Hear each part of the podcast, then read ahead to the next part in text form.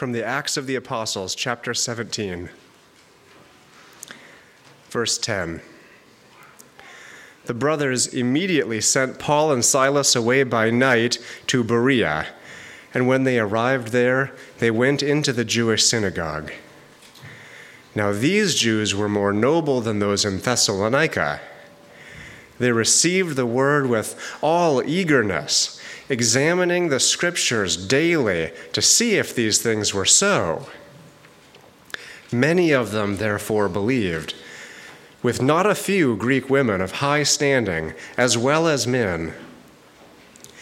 But when the Jews from Thessalonica learned that the word of God was proclaimed by Paul at Berea also, they came there too, agitating and stirring up the crowds. Then the brothers immediately sent Paul off on his way to the sea, but Silas and Timothy remained there. Those who conducted Paul brought him as far as Athens, and after receiving a command for Silas and Timothy to come to him as soon as possible, they departed.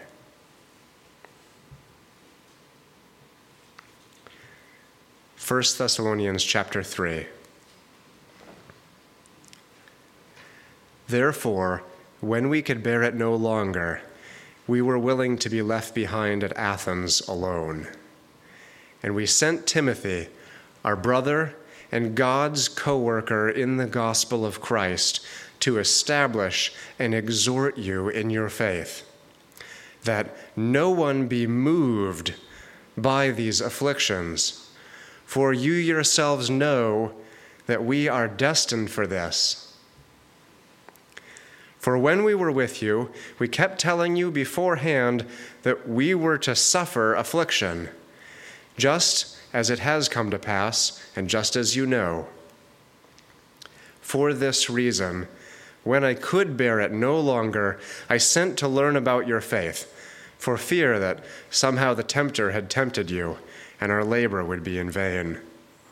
But now that Timothy has come to us from you and has brought us the good news of your faith and love, and reported that you always remember us kindly and long to see us as we long to see you.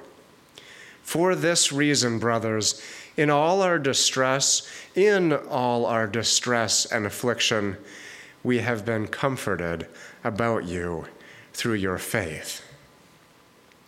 For now we live if you are standing fast in the Lord.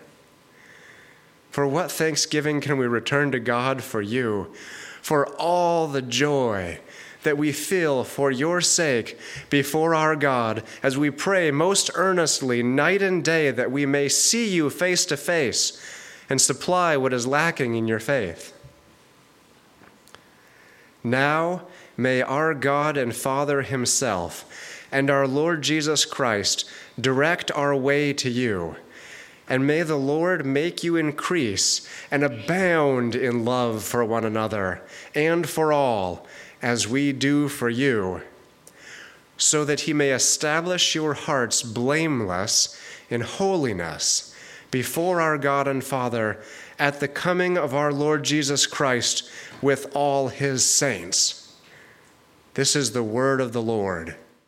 We are now in the middle of our five week series on the book of First Thessalonians, Paul, Paul's epistle to the church that he planted in the city of Thessalonica. And you may have noticed that we actually began today's reading, and if you were with us two weeks ago, we began that reading with an account from the book of Acts. One of the great joys of reading the New Testament over time is a experience in which you see which parts of the New Testament relate to each other in time. There's a way to read the New Testament that is just book order, and there's another way to read the New Testament and to see where everything is connected and interleaved. Uh, one of my great joys is to think about what First John or uh, John in his epistles, First, Second, and Third John, says to the various churches, understanding that he was an elder at Ephesus before his exile. And, and just to see how themes in John's epistles even relate to Paul's epistle to the Ephesians. And so I thought it would be fitting for us to remember from Acts what has taken place in the Thessalonian church. That as Paul and Silas mention, both at the end of chapter 2 and here at the beginning of chapter 3, how they were torn away from the city of Thessalonica and they were ripped away from these new baby Christians, as it were, and, and how their hearts were grieved over this. And, and therefore, this communion which they are thanking the Thessalonians for, or rather thanking God for, that's at work in the Thessalonians, is a, a true miracle of the grace of God. After just a few short weeks, what Paul had planted then started to grow without him. And it's a wonderful reminder. And so the theme of this passage is that even though there be deep, troubling afflictions, our God is able to cause his people to abound in love and to abound in holiness towards one another, that we would be his holy people. As Paul, as we're going to see at the end of today's message, Paul is making an appeal to God, but addressing the Thessalonians that they would abound in love for one another, and that would be an expression of the holiness which God has called them to live in. So, to that end, I want to look at three main ideas from this passage. First is suffering and affliction. That Paul, as he's writing this letter, this is the main theme for him. He wants to encourage the Thessalonians that they would remain steadfast in the light of the persecution which was coming upon them unto the day of the Lord.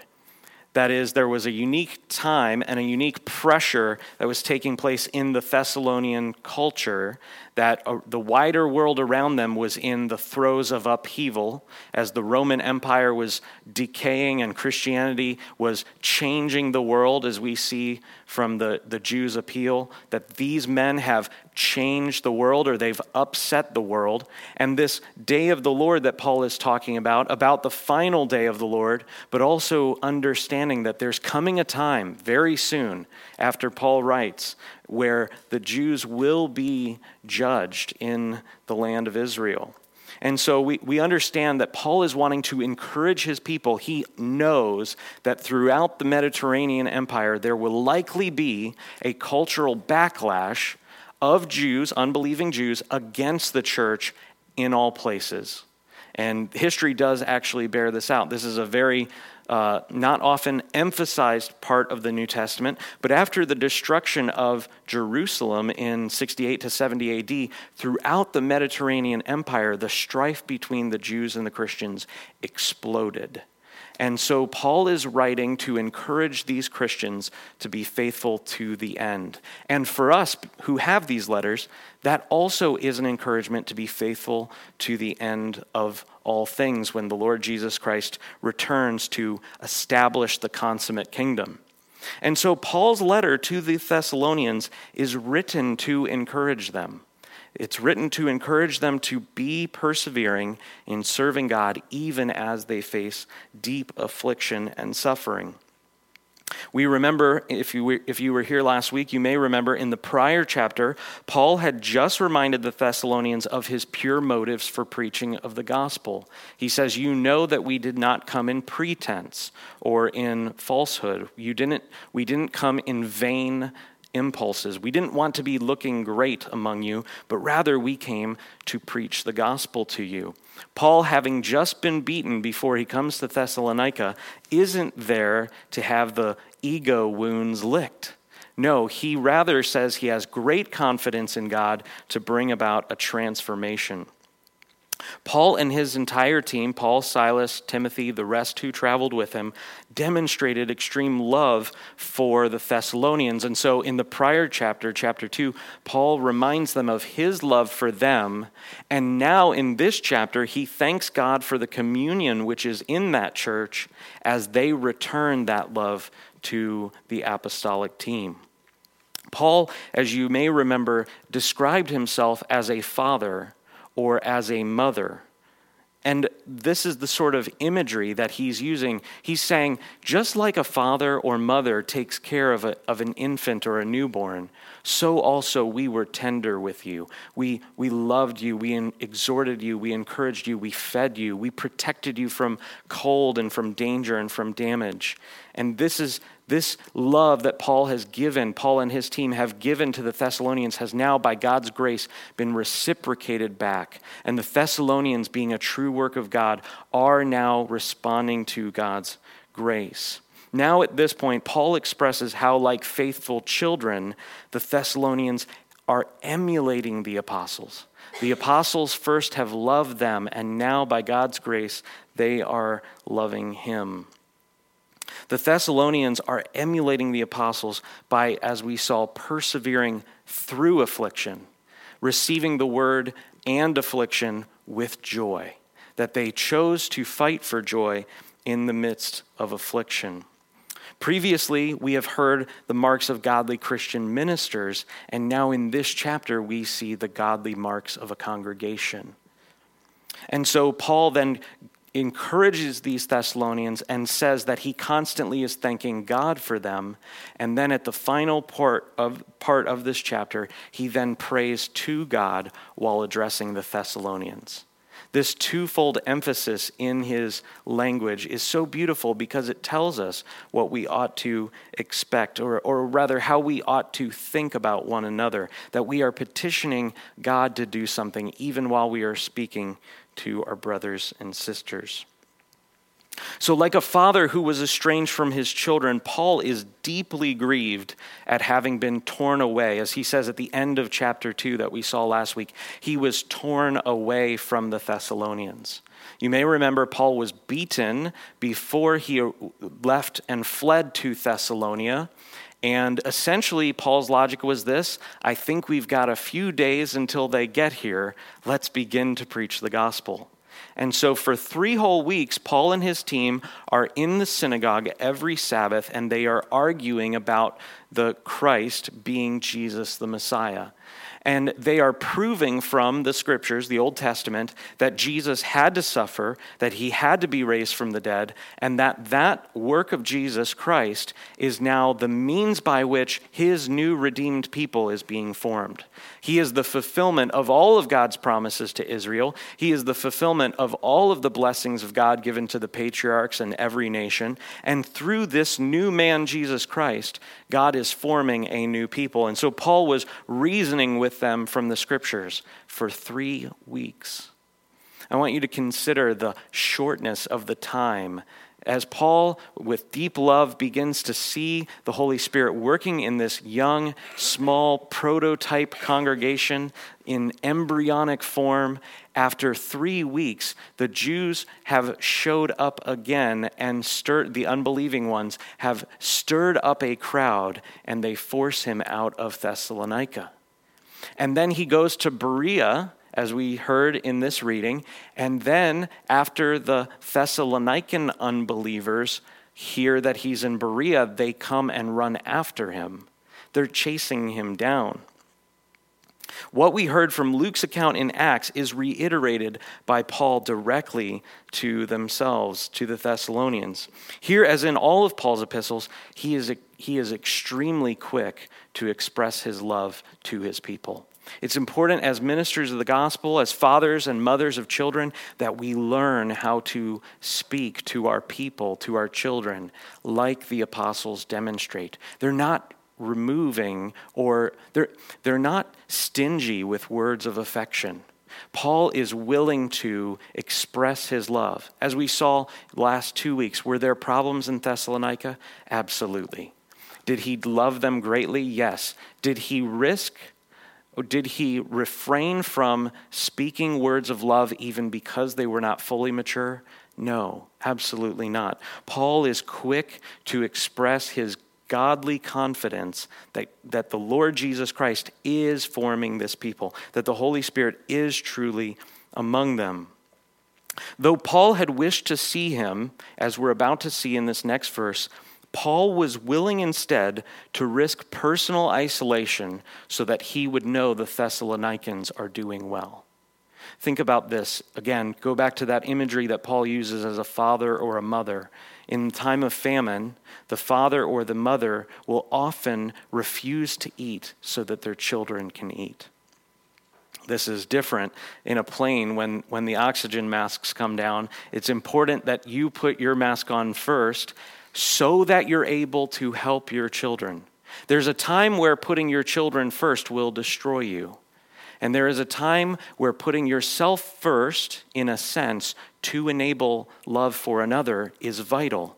And in this passage, Paul runs the spiritual calculus and decides it's okay. I'll be fine in the city of Athens. I need to send Timothy. I have to know how they're doing. I have to strengthen them in the Lord. He says in verse 1 Therefore, when we, a team decision, could bear it no longer, we were willing, Paul and Silas, were willing to be left behind at Athens alone.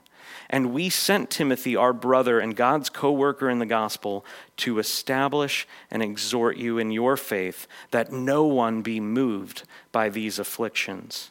For you yourselves know that we are destined for this.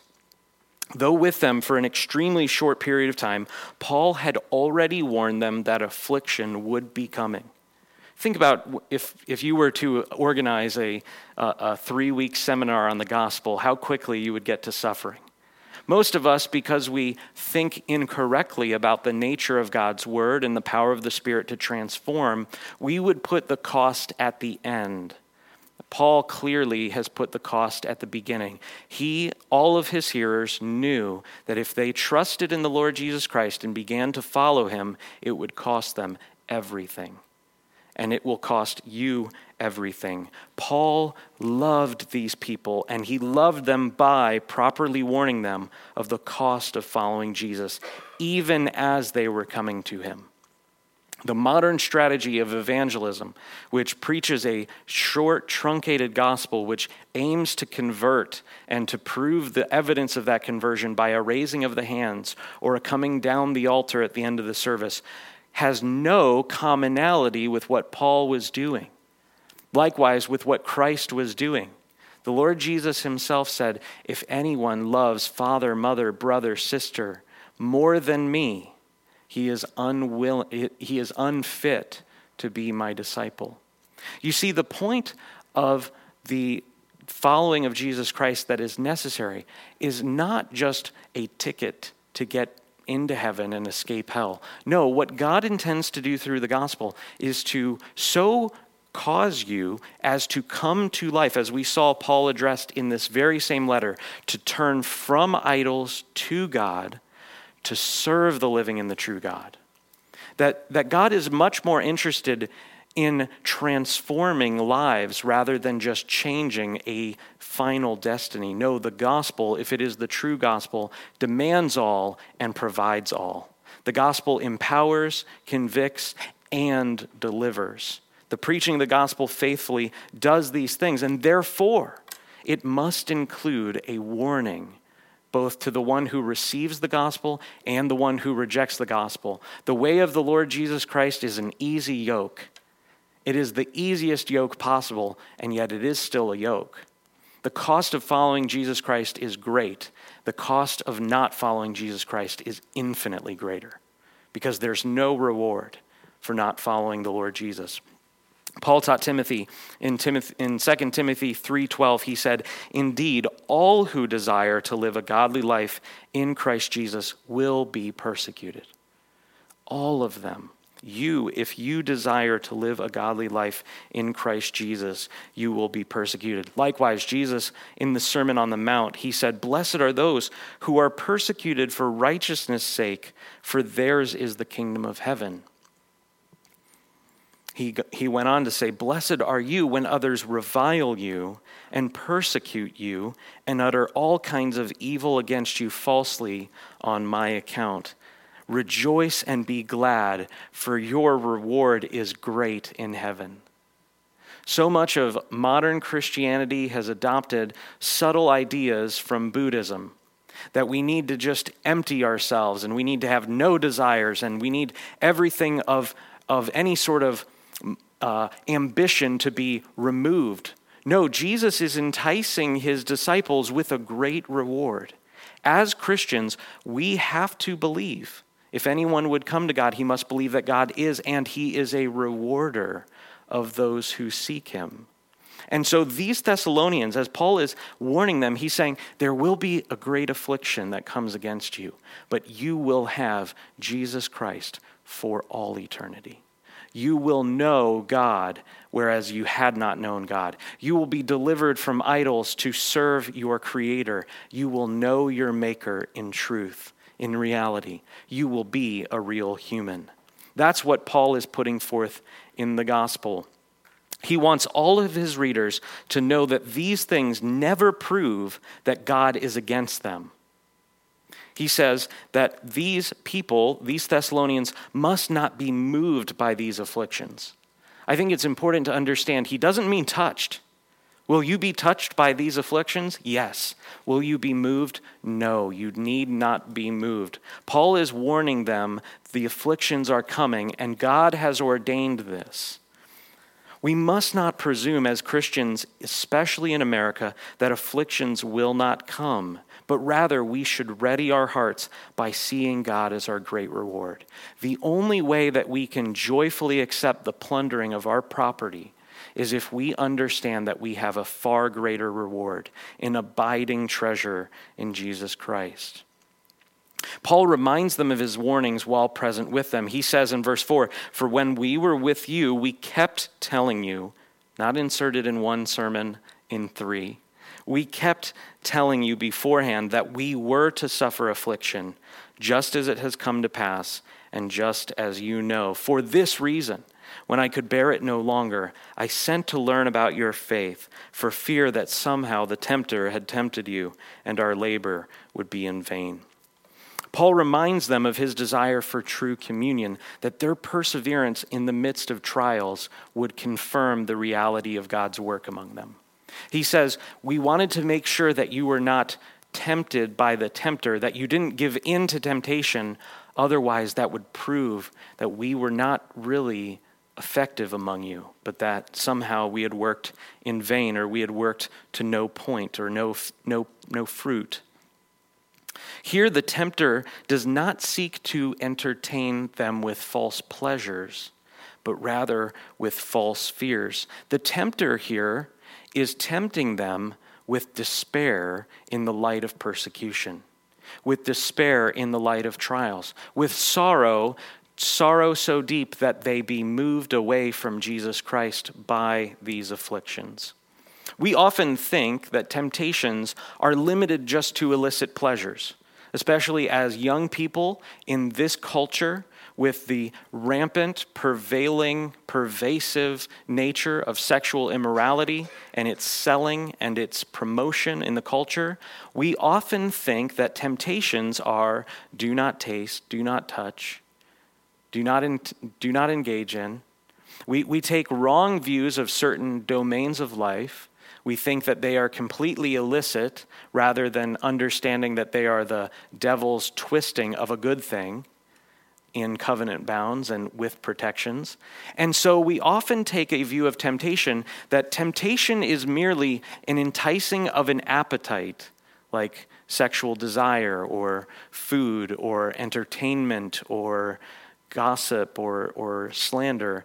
We often forget that temptation does not just relate to things that we shouldn't do that are external to us. Temptation, most often, is directed at what we think about God and what we think about the nature of sin and the nature of the battle. Here, Paul is saying he was afraid that the tempter had tempted them with a temptation. What was the temptation? To return back to living however they want? No, the temptation for the Thessalonians was to look at the suffering around them and to interpret it as proof that God had abandoned them and had left them up to just whims and chances. No, Paul reminds them this suffering was coming. We knew it was coming. God has ordained this suffering. This is the temptation of trusting God in the midst of suffering. If God has not ordained this suffering, perhaps this suffering is more than I can bear. But on the other hand, if we know that suffering is ordained by God, and because it's ordained by God, it is therefore limited by God, then we know that we are not just on the sea of chance. We are in God's hand itself our Father will not allow ourselves to be tempted beyond what we are able to bear. If the enemy had convinced the Thessalonians to abandon Christ because of these temptations, or to doubt God's providence in the midst of these temptations, so as to fear that God would, would abandon them, then the tempter would have succeeded, and ultimately Paul's labors would come to nothing. What he means by moved, again, is not touched or disturbed. It's okay in the midst of suffering to grieve and to mourn and to be to be afflicted by the afflictions. What's not okay is to allow yourself to be moved away from Christ, to come to the thought that following Christ is not worth it because of these sufferings. That's what Paul is saying would have proved their fruit as vain. He, he's saying, I want you, Thessalonians, to understand that these things are coming so that when they come, you wouldn't be surprised. And therefore, he encourages them. He sends Timothy, therefore, to strengthen them and to exhort them. Timothy is not just coming to check upon them, he's not just taking their temperature. No, Paul and Silas decided we can stay here at Athens. We probably won't be damaged by the unbelieving Jews because Athens is controlled by the Greeks for the most part, and they currently aren't fighting us. We can wait here while Timothy goes will be left alone so that they can be strengthened. This is the apostolic heart. This is what a pastoral ministry is really about. It's about loving God's people so that they could be strengthened and exhorted and equipped. Timothy goes in order to exhort them and to encourage them, not just to check in on them. And therefore, this tells us about the nature of what it means to be a Christian in God's people. We need Timothy to show up. We need Timothy to ask painful questions and to get answers and to open up to the Timothys in life and to tell them how we're truly doing so that they would be able to, like a wise doctor, apply the right sorts of medicines and set the bones properly. This is what it means to be a Christian in communion with God's people. That's what Paul is praising God for in this church. Timothy brings to the Thessalonians a message which Paul describes as a restoration of life, not just to the Thessalonians, but to him himself. And this message that, that Paul receives from Timothy explains, or rather proves, a sharing of mutual life in the fellowship for God. In verse 6, but now that Timothy has come to us from you, and has brought to us the good news of your faith and love, and reported that you always remember us kindly and long to see us, as we long to see you. For this reason, brothers, in all our distress and affliction, we have been comforted about you through your faith. What a wonderful picture of real life in the church of God. Paul and Timothy were willing to be left alone in the city of Athens without the brothers, so they send Timothy to encourage and to exhort and to strengthen the Thessalonians. And when Timothy returns, he brings a message saying, These Thessalonians, yeah, there are problems, but they're doing good. They're doing well. The Holy Spirit is working among them. And here's how I know. When I showed up, they received me warmly. And they even mentioned while we were talking that they long to see you and Silas. This is what, can you imagine Timothy saying this to Paul? Paul, before Timothy arrives, is alone. He is fearful in a godly fear for their sake, just as a father or a mother would fear an, an infant who had been snatched away from them. And Paul hears his faithful fellow worker in the gospel, Timothy, tell them, yeah, there's a true work of God's love among them. And Paul knows, yes, this is a holy people. This is a congregation of Jesus Christ. The Thessalonians, as we saw in last chapter and this chapter, rightly received not just the gospel, but those who the gospel has also redeemed. This is why it's so important as Christians in the modern era that we learn how to live with other Christians who may not be from our own denomination or sect or, or focus. And we learn to live in love with those who God has really brought to his people. The Thessalonians received God's word not as God's word directly, but as mediated through Paul. And they didn't only receive the gospel, they received the apostles as well. Now, does this mean that ministers of the gospel never err, that they are held to the same standard as the Holy Spirit Himself? No, it doesn't mean that. Paul sinned, we know that. Did he sin against the churches? Yes, probably. Do we know the details? No, because love covers a multitude of sins. However, we know that Paul, Silas, and Timothy, being humans, though apostles, though sent by God, had problems. Yet the Thessalonians were able to receive them and to hold them in their hearts. And they desired for true communion. They desired that Paul and Silas would be able to return to them. The Thessalonians refused to consider Paul according to his former manner of life, but they received him with great love. If you don't know this, Paul, before he was an apostle, was a deep enemy of the church. He was one who had letters from the Jewish leaders to come and arrest Christians. And he did so successfully. Some of those Christians likely died in persecution or in prison because of Paul's efforts. We know that at the slaying of Stephen, Paul was present. Somewhat, it, gives the indication that he's kind of holding the coats at the meeting. He's like an usher at the meeting where they kill Stephen. And yet, the Thessalonians, as Timothy reports, have so loved Paul and so recognized the transformation of the Holy Spirit in Paul's life that they long for him to return. They don't just kind of receive him, they receive him very well. By the grace of Christ, those who were enemies with one another, Paul and the churches, are now in the bonds of mutual love. And this is what the gospel has come to do.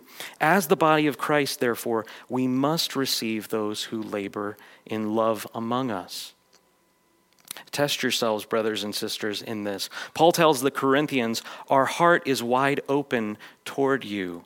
And that in return, the Corinthians, who were at that time when Paul wrote to the, to the Corinthians, they were rejecting Paul's authority. He says to them, as a father to his children, You must widen your hearts also to us. Remembering God's servants kindly requires us as Christians to keep short accounts and to forgive quickly. Will your pastor sin against you in the church? Yes and amen. Maybe not the amen part. He will. Does this mean that you are able to persist in not remembering them kindly? No. We have to, as Christians, follow the Lord Jesus Christ, that we forgive seven times 70 times. And the point of seven times 70 times, or 70 times seven, is this that if you make it to 490, or if you don't forgive on the 491st time, then you are missing the point entirely. For those who truly repent, forgiveness and restoration is always possible in God's church, but it requires us, as God's people, both individually and corporately, to forgive quickly. If the thought of one of God's people seems odious or painful to you, then you are harboring bitterness against them. I want to state that again. As, as a physician of hearts, the Lord Jesus gives us tests. And one of the tests is this if the thought of one of God's people seems odious, it seems offensive, it seems painful to you, then you are harboring bitterness. Now, does this mean that all memories of those who wound us are, are just pacified and, and mallified until they don't seem painful? No, that, that's not what I mean. What I mean is if you are unwilling to let that restoration take place, then you are harboring bitterness. We have to use wisdom when we enter into restoration. We do not require wisdom to grant forgiveness. And in fact, it is the case, as, as Jesus taught in the parable of the, the two debtors, that unless we forgive everyone from our hearts, we will never get out of prison. The only remedy for restored community in the church, even for persisting in church fellowship with one another, the only strategy is daily forgiveness over those who offend us. It is the only way, brothers and sisters. And therefore, that forgiveness, which must be daily and it must be quick, is the grounds for true restored communion. The Hebrew writer commands in Hebrews 13, 17, Obey your leaders and submit to them, for they are keeping watch over your souls as those who will give an account. John Gray, Anvesh Perumallah are about to become those who will give an account for your souls. So the Hebrew writer goes on to say this Let them do this with joy and not with groaning, for that would be no advantage to you. If you were here at Friday night prayer, you may remember I closed that night explaining that the joy of God's ministers in the people of God becomes the joy of the people of God. Because, as we're going to see in this passage, Christian fellowship, Christian communion, is like pouring water between glasses while the faucet is still running. It constantly is overflowing to spill over because there's so much abundant joy. That as Christians, we take joy in the true work of God working in the other. And we are able for that other's joy to become our joy. And so the Hebrew writer says, let these leaders do this with joy. Otherwise, you wouldn't get anything from it. But as it is, if they do it with joy, their joy will become your joy. So obey in joy. Obeying a leader, therefore, in Christian life is likely impossible if you are harboring bitterness against them. The reason I say likely is the Holy Spirit can do amazing things, but if you are currently harboring bitterness against one of God's leaders, you cannot obey them because obedience proceeds from faith and love. And you cannot love if you still harbor bitterness. Verse 8, Paul goes on to describe the Thessalonians, for now we live if you are standing fast in the Lord. Do you see this communion? This is what communion is it is mutual indwelling of life. That Paul is saying, because Timothy has come and told us that you are abounding in love for one another and you want us to come back, we know that God is really at work in you because you cannot love the brothers if you are of the devil. And so Paul is saying, For now we live we have been revived by Timothy's words if we have heard that you're standing fast in the Lord. He goes on to say, For what thanksgiving can we return to God for you? And look, look, here it is. For all the joy that we feel for your sake before God. This is what Christian communion is not just ministers to congregations, but also brothers and sisters towards one another for all the joy that we feel for your sake before our God as we pray most earnestly night and day that we may see, your see you face to face and supply what is lacking in your faith. You see, there's a measure of the deposit of God in Paul and Silas which the Thessalonians need. And therefore, Paul says, I'm eager to return because I need to make sure that you are growing and you're being strengthened. And I have something for you, Thessalonians, to give. And therefore, when he hears of the kind reception that Timothy got, and that the Thessalonians want Paul and Silas to return, then he knows, yes, there really is life here. It is not just the kind of life that you might see in the middle of winter as you scratch the bark on a tree and see green. No, this is full fledged, leaves on the tree, fruit budding. This is full love in God's people. Paul then receives Timothy's report, confirming that they are truly walking in the faith because holiness consists in love for one another. Holiness is not only love for one another, but holiness requires love for one another. Brothers and sisters, you cannot be holy before God if you do not love the brothers. This news was a great comfort to Paul. Likewise, as John wrote in his third epistle, 3 John, verse 4, I have no greater joy than to hear that my children are walking in the truth. Was Paul their parent? Yes. Was John their parent? Yes. Are we, as, as those who minister among God's people, supposed to relate to God's people as our own children? Yes. Are we supposed to, as God's people, relate to our leaders as our kind father and mother? Yes. Now, is this hard? Yes, it absolutely is. Because some of us have had terrible parents. But the gospel calls us to have that aspect of life restored by Jesus Christ. As we need direction, as people in God's world, we need direction from those who are older and wiser in the Lord and therefore we must receive his leaders. For Paul, the knowledge of their life in Christ refreshes his. I want you to think about that. Have you ever done this? As I mentioned a minute ago, the faucet's running and you're pouring water from one glass to the other, such that both glasses are constantly being filled.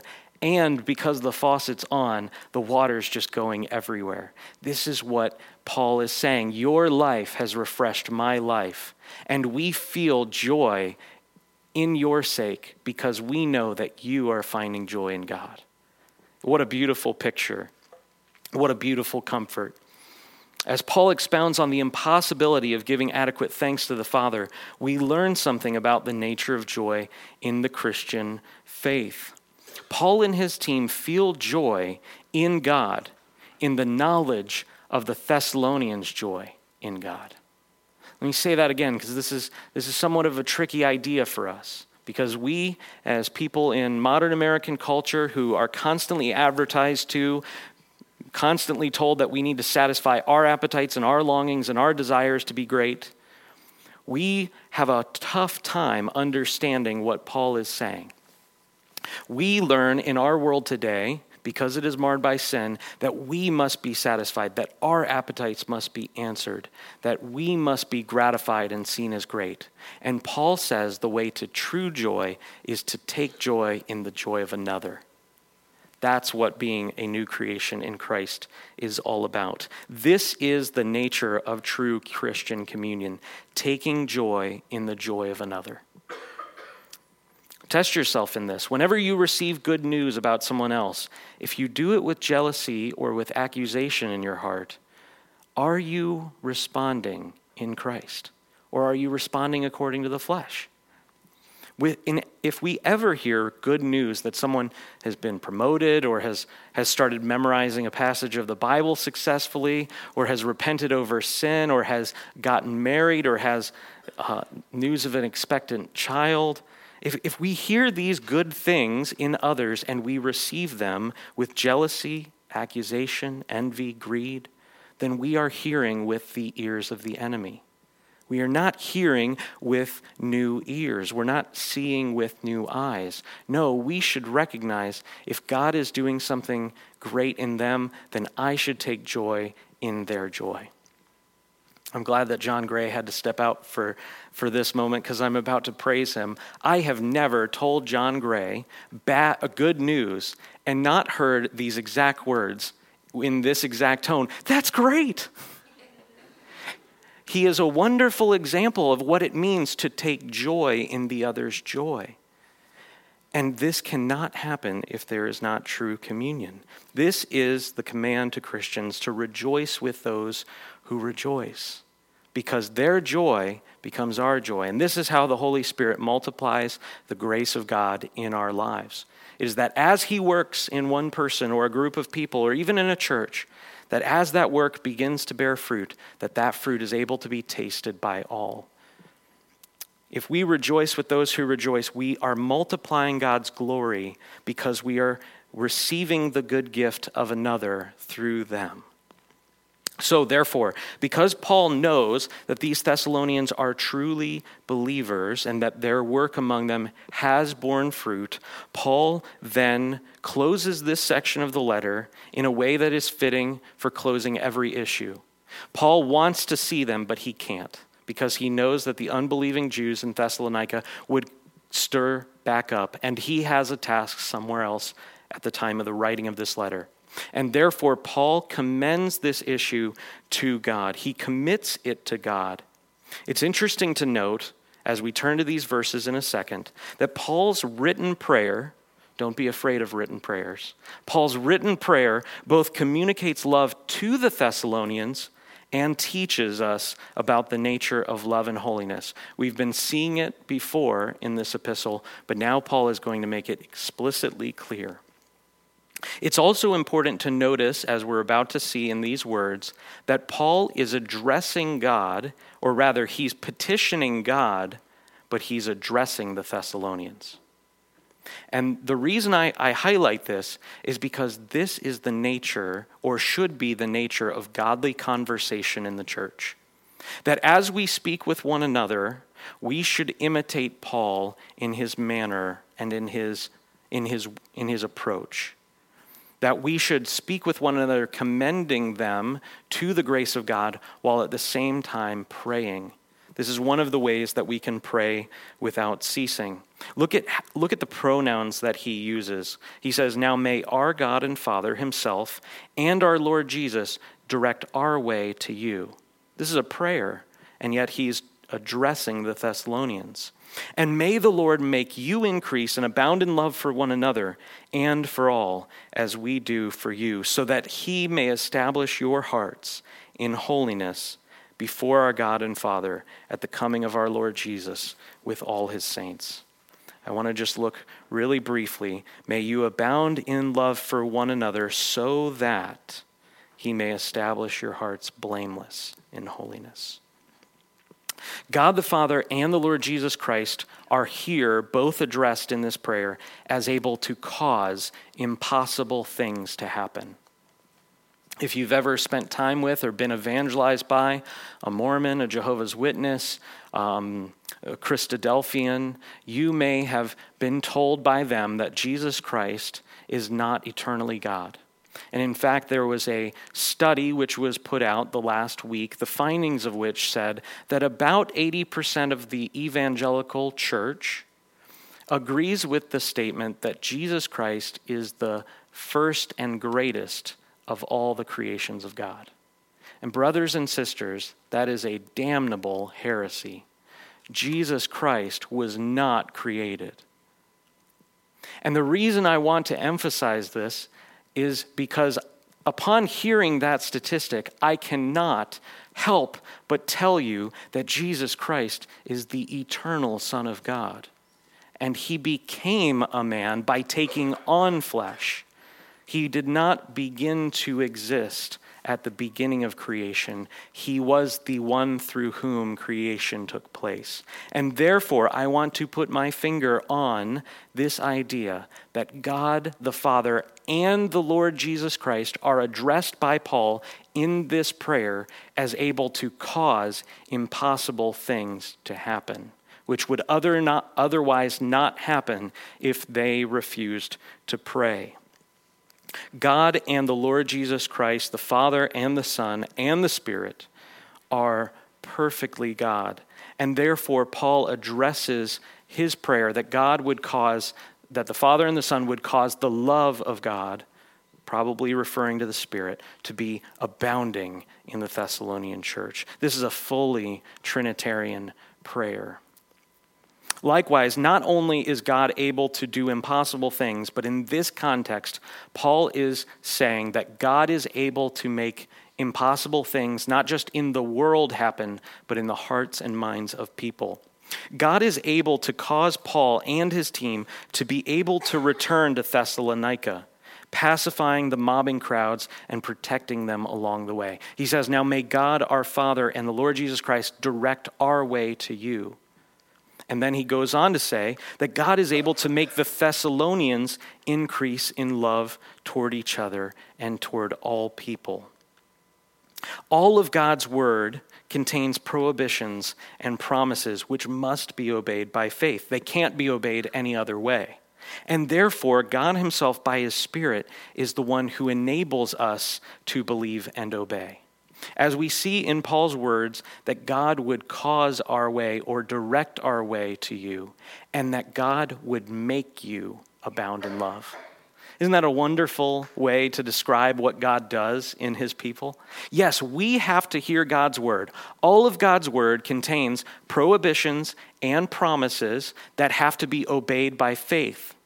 But how do we obey by faith? We obey by faith by hearing God's word, and the Holy Spirit grants us grace in the moment. That as we hear God's word and believe by faith, we are able to respond. However, it is God who makes us possible to respond to His word.